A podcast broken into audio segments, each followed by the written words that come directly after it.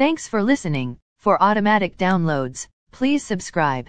As of seven fifty-five a m stock market futures are lower. S and P T S X futures are down six point four points to one thousand two hundred fifty point four. S and P five hundred futures are down thirty-three point two five points to four thousand eighty-seven point two five. NASDAQ are down one hundred thirty-three points to twelve thousand four hundred seventy-two. V I X futures are up zero point five six points to twenty-six point one five.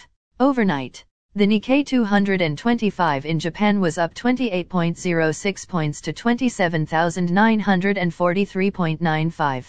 The China C S I three hundred was up thirteen point zero four points to four thousand one hundred seventy-nine point one three. The DAX in Germany is down one hundred sixty-five point zero seven points to fourteen thousand four hundred ninety-one point seven three. The C A C forty in France is down sixty-four point five three points to six thousand four hundred eighty-five point one.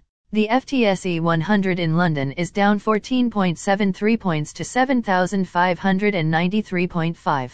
Commodity markets. Gold is up six dollars and fifty-five cents to one thousand eight hundred fifty dollars and thirty cents. Silver is down five cents to twenty-two dollars and three cents.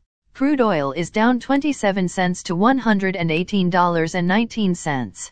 Copper is down five cents to four dollars and thirty-seven cents. Natural gas is up fifteen cents to nine dollars and forty-six cents. July corn is called to open, lower at seven dollars and thirty-nine cents. July soybeans is called to open lower at sixteen dollars and ninety-seven cents. July wheat is called to open lower at ten dollars and eighty-six cents.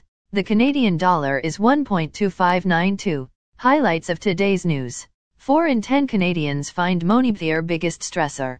Target cuts profit forecast for second time in three weeks. Eurozone investor confidence up in June.